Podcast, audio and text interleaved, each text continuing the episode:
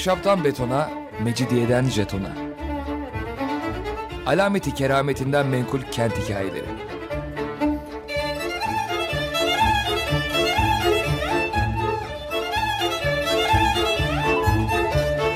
Hazırlayan ve sunan Pınar Erkan.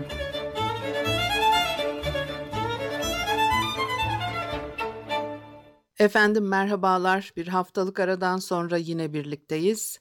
95.0 frekanslı açık radyoda ahşaptan betona, mecidiyeden jetona.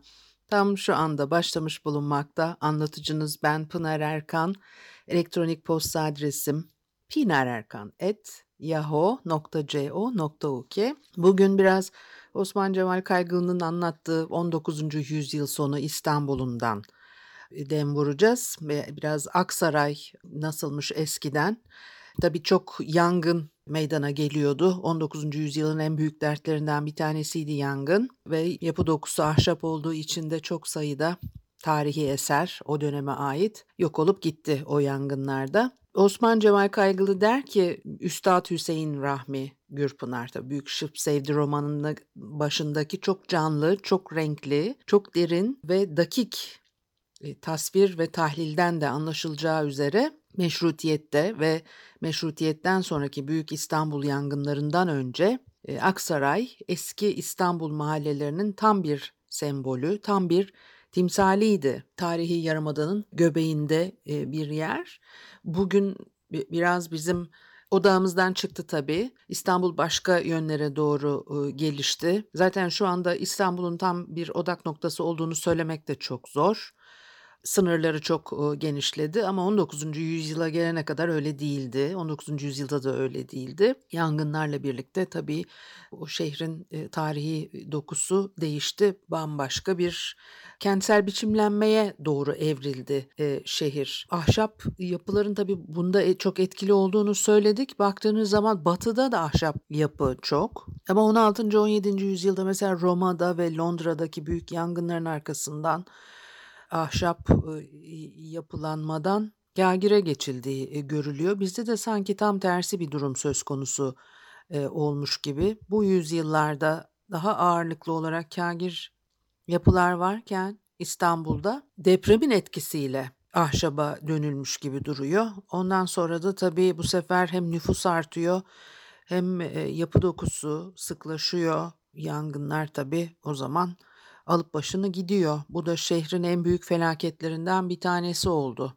Ya 19. yüzyılın sonunda 20. yüzyılın hemen başları gibi Çukur Çeşmesi'yle, Yusuf Paşa'sıyla, Horhor Çeşmesi'yle ve Tramvay Caddesi'nde o zamanlar tıpkı bir yamalı bohça yüzünü andıran Alaca Çarşısı'yla eski Aksaray ne görülecek bir yermiş.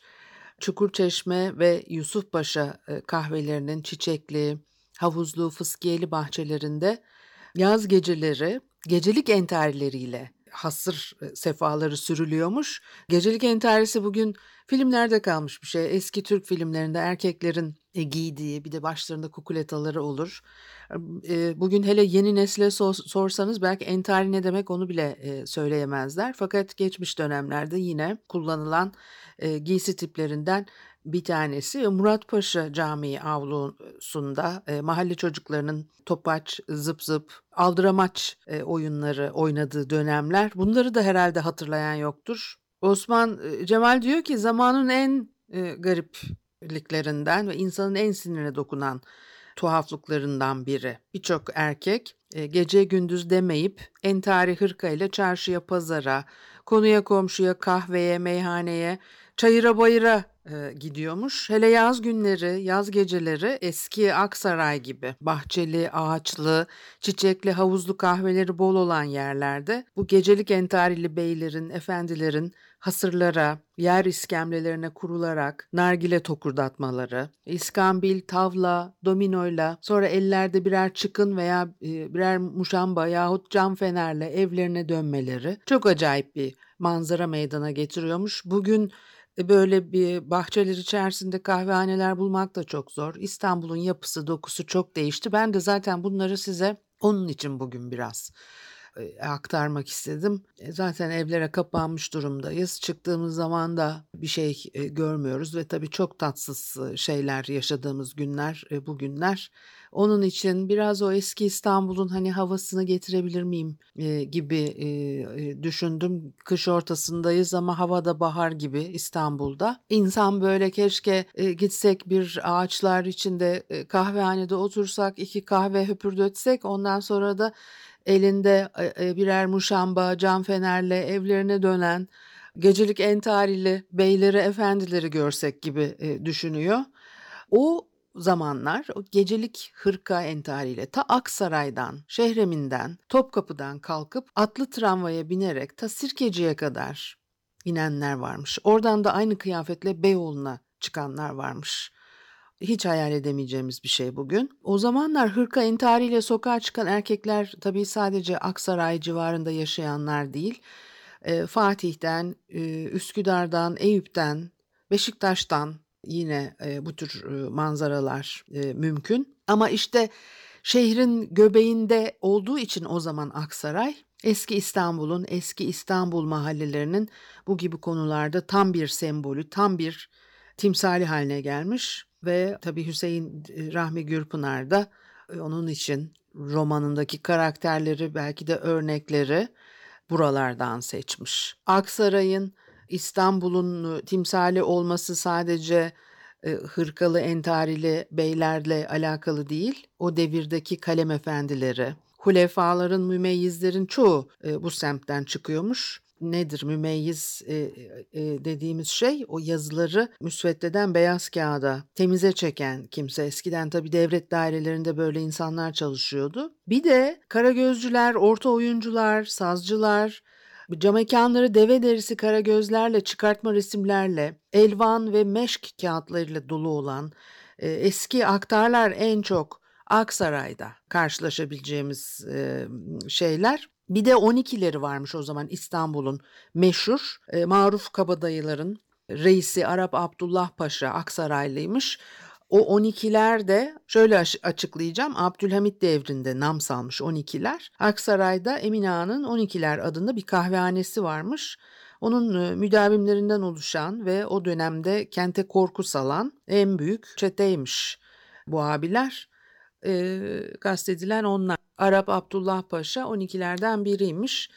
1877-78 Osmanlı-Rus Harbi'nden kaçan da bir askermiş. Zaten genellikle de öyle oluyorlar ve onun e, takipçileri diyeyim artık yine Aksaray'da e, yaşıyorlar. Tabii tam bu noktada İstanbul yangınları karşımıza çıkıyor. Aksaray'ın önemli olmasının sebeplerinden bir tanesi İstanbul yangınların bir kısmında Yusufpaşa kahvelerinin çok şöhretli, çok kalabalık bir e, geçit yeri e, olması. Bakırköy, Yedikule, Silivri Kapı, Mevlana Kapı, Samatya, Topkapı, Yenikapı semtlerinde çıkan yangınlarda İstanbul Beyoğlu tulumbalarıyla itfaiyeler hep buradan e, geçiyorlar yangını söndürmek için.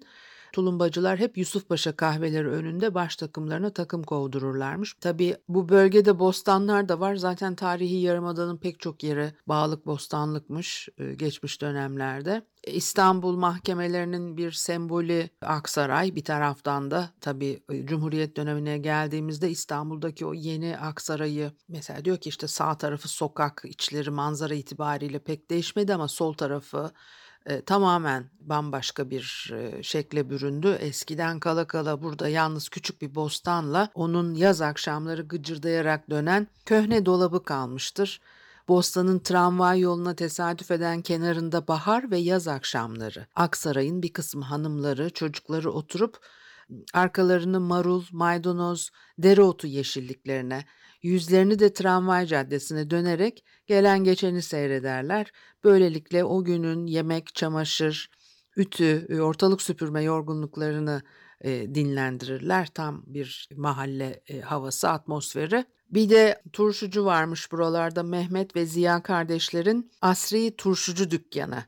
Eğer hararet basarsa caddede yürürken o yeni açılan Mehmet Ziya kardeşlerin Asri Turşucu dükkanından birer de şıra içebilirsiniz.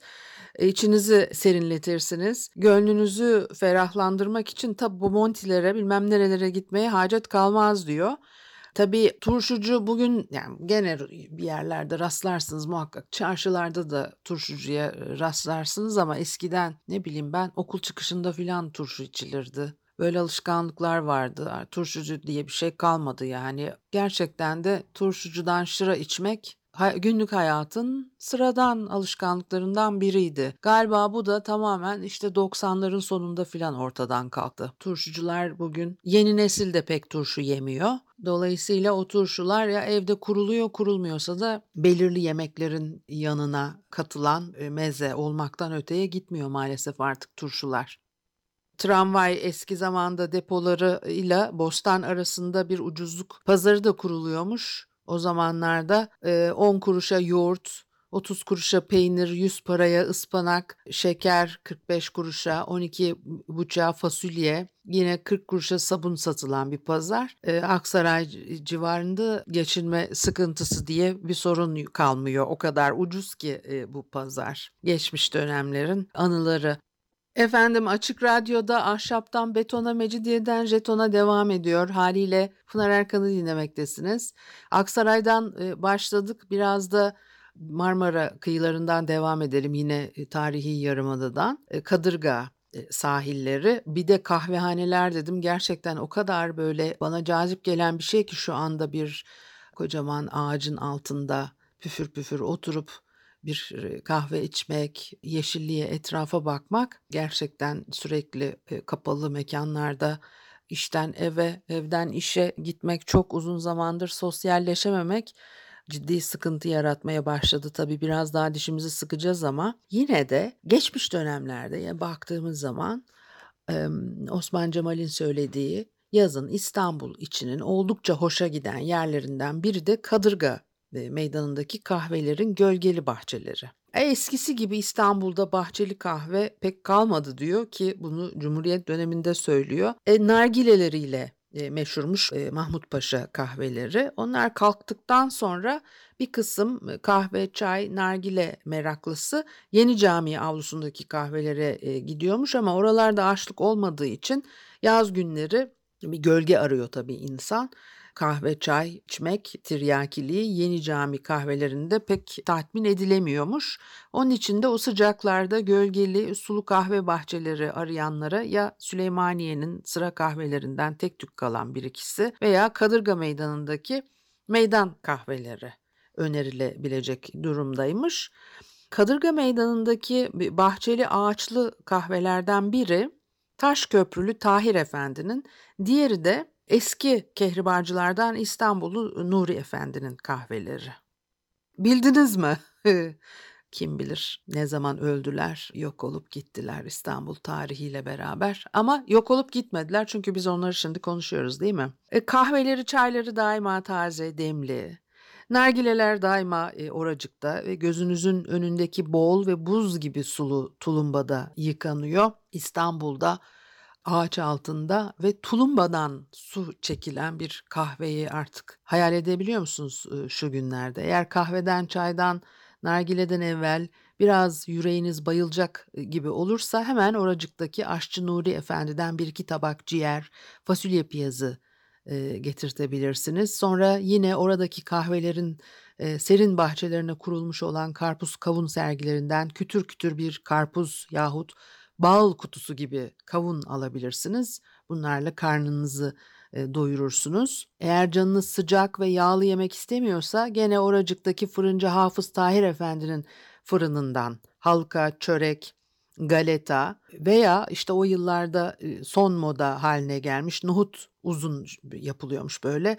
Nohut ekmeklerinden alıp çaya batırıp e, yiyebilirsiniz ve açlığınızı dindirirsiniz. Eğer bu da hoşunuza gitmediyse Kadırga'nın meşhur kasap başısı Eğinli Mehmet Şevket Efendi 2 dakika içinde size mükemmel pirzola yapıyormuş o dönemlerde. Şimdi ara ki bulasın. Bir de yine o civarda bir e, talebe yurdu varmış. Öğrenciler kalıyor tabii. O Kadırga yurdunda açılmış bir öğrenci yurdu. O meydanın önemli e, yapılarından bir tanesi kimsesiz öğrenciler. Fakirlik daha çoktu tabii. Cumhuriyet döneminin ilk e, başlarında o, yurt geniş e, meydana bir kat daha şeref vermiştir diyor. Çünkü tabii çok kıymetli bir şey böyle durumu çok iyi olmayan kimsesiz çocuklara hem eğitim vermek çok önemli bir şey ama derli toplu düzgün e, nitelikli eğitim vermekten tabii ki e, söz ediyoruz. Bir de o, o çocuklar tabii hep öyle yetiştiler yani Cumhuriyet e, döneminin en e, büyük başarılarından bir tanesidir. Anadolu'nun her yerinden çocuklara imkan e, tanınmış olması geceleri hele mehtaplı geceler daha güzel e, oluyor tabii İstanbul'un her yeri için geçerli bir şey. O kahvelerin bahçelerinde elektrik de varmış. Onlar pırıl pırıl yanıyor ve kocaman meydanda o civarın gençleri yatma zamanına kadar mehtap altında e, tatlı tatlı piyasa ediyorlarmış. Çalgı, e, e, çigan, içki bunların hiçbirisi yok. Sadece Nuri Efendi'nin kahvehanesinde bir gramofon varmış. Bir de Veli Ağa, sucu Veli Ağa, halis kanlı kavak ve hamidiye suyu satıyormuş. Yani Gedikpaşa ve Kumkapı'daki bütün sucuların tamamı taşdelen sattıkları halde Kadırga civarında iyi su içenler yalnız Veli Ağa'nın e, kanlı kavağını hamidiyesini içiyorlarmış. Ondan sonra da soruyorlar kendisine niçin e, taşdelen içmiyorsunuz diye. E diyorlar tavşanın suyunun suyu gibi taşdelenin suyunun suyunu içeceğimize Veli Ağa'nın halis kanlı kavağı ve hamidiyesi bize daha iyi geliyor. Sokakta yürüyen birisine sormuşlar. Yine bugün bizim hiç günlük hayatımızın içerisinde mesele olmayan bir şey. Zaten suyumuz da kalmadı bitti. Başka bir tarafa doğru gidiyoruz. Hiç geçmiş dönemlerle kıyaslanacak bir halimiz kalmadı. Langa bostanları da tabii ki çok meşhurdu o dönemlerde. Kara, yumuşak topraklı, bol sulu, bol gübreli langa bostanlarının artık bugün de bi- bilmiyorum o yok herhalde kalmadı. Salatalıktan asma kabağına kadar, duttan patlıcana ve kara duttan kadar bütün sebzelerin, bütün meyvelerin yetiştirildiği bir yer olarak karşımıza çıkıyor. Bu nefti bostanların koyu gölgeli çardakları altında sabahları yahut akşamları dolaptan şarıl şarıl havuza ve havuzdan şırıl şırıl toprağa boşanan buz gibi kuyu suyuna karşı yan gelip dinlenmek yaz zevklerinin pek yabana atılacaklarından değildir. Bostanlarda çalışanlar var, al yanaklı, yeşil gözlü, altın saçlı, kolları paçaları sıvalı bahçıvan kızları, dolaptan şarıl şarıl havuza ve havuzdan şırıl şırıl toprağa boşanan, buz gibi gümrah suya, ellerindeki çapalarla istikamet verirken bakarsınız, siz de bir bahçıvan veya bir bahçıvana damat olup da yaz günü bu uçsuz bucaksız yeşillikler, bu mis kokulu meyveler, bu buz gibi sular, kına gibi topraklar arasında gürbüz bir vücut, dinç bir kafa, sağlam bir mide, çevik bir iştihayla gününüzü geçirmediğinize yanarsınız diyor. El kayısıyı sepetten sepete, şeftaliyi elden ele 8-10 kere e, devralınıp hayli porsuduktan sonra yer, bostandakilerse onları gevrek dalları üzerinden elleriyle koparıp dumanı üstünde ağızlarına atarlar.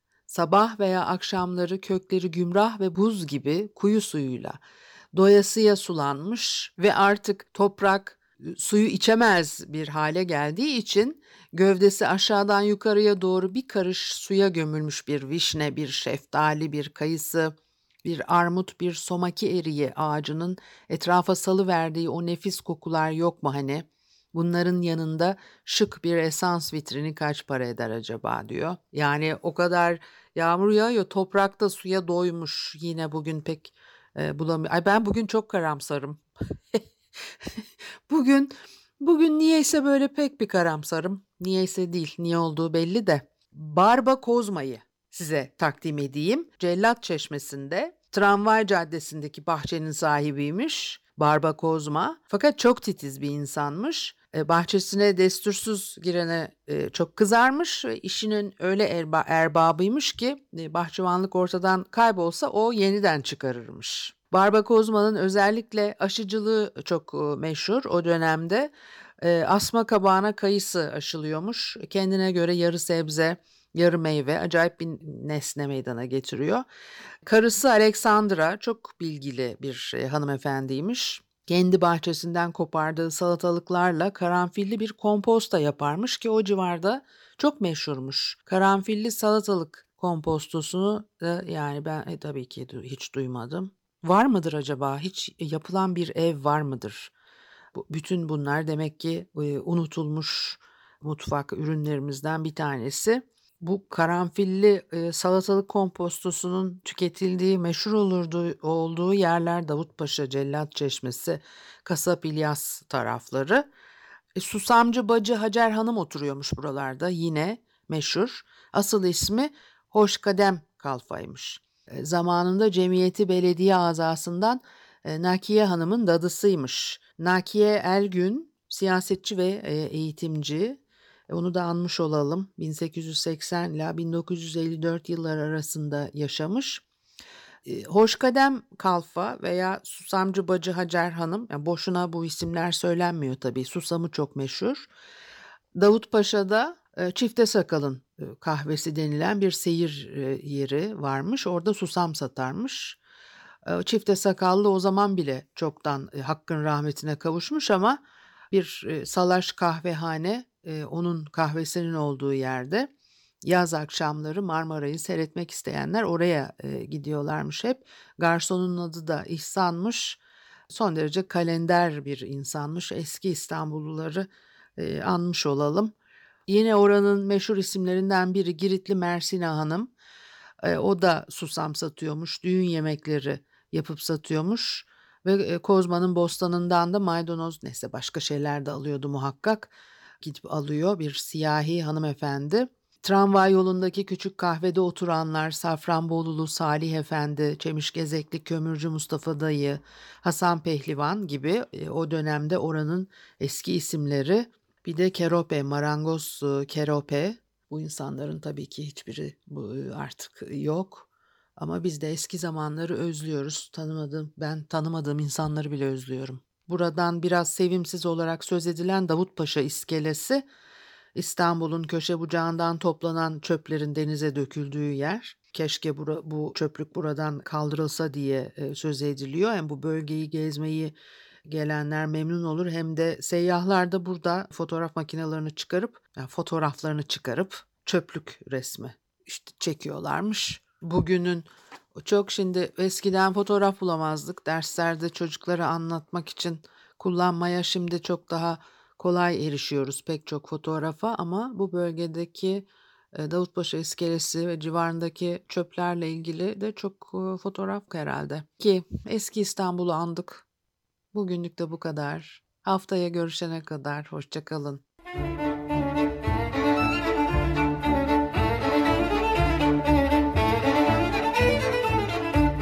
Ahşaptan betona, mecidiyeden jetona. Alameti kerametinden menkul kent hikayeleri.